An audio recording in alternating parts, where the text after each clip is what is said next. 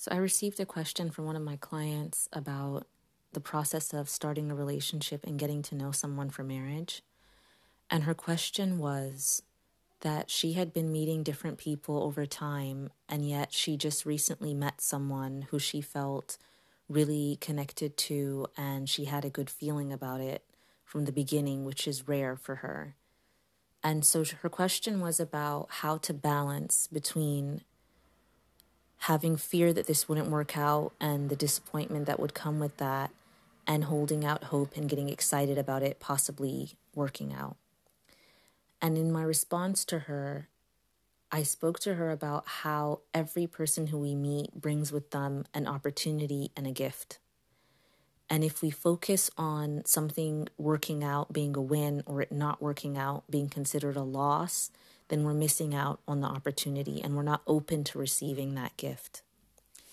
So, to explain, when I say a gift, what I mean is that something positive about that interaction. That person came along and taught me something or showed me that something is possible for me when it may have just been an idea before. It may have just been a quality that I'm looking for in my partner that I listed on my dua list and I ask Allah for, but I had never really experienced it in a person.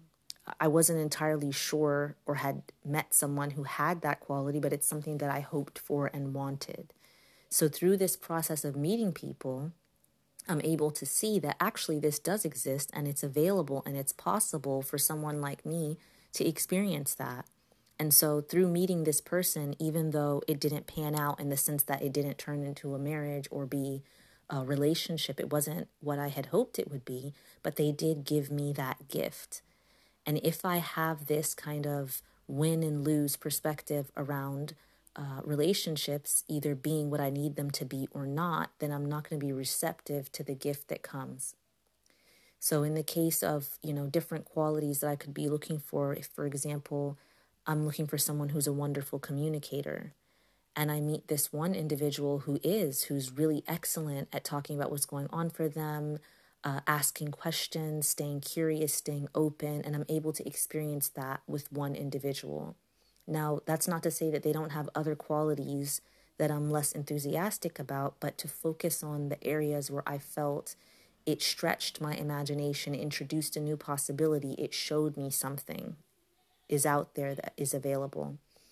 Another example would be someone whose energy feels really safe, uh, someone who offers containment, meaning that they're able to um, offer that sense of protection, presence, attentiveness um, in a in a healthy masculine energy around a woman. When you're as in your feminine and you feel that sense of containment and protection you're really able to relax and soften and kind of be less guarded and that's not a quality that everyone has and it's not a quality that as women we've all experienced before. So to be in that energy and to experience that teaches you that that's out there and that's available to you and it's something that you can actively ask Allah for and look out for in your person inshallah. And another one would just be the the idea of someone who has the quality of being supportive or encouraging. Some people are excellent at at coaching mentoring building other people.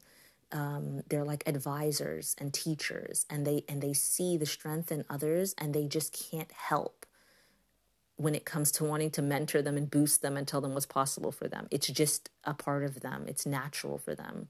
So if you've experienced being with someone who has that quality then you know that there are people out there who will support your dreams who will push you to become better within yourself and so those are examples of qualities that you could find in different people but obviously you want a series of qualities in one individual, but having had that lived experience of knowing someone who was like that, it shows you that it's possible for you.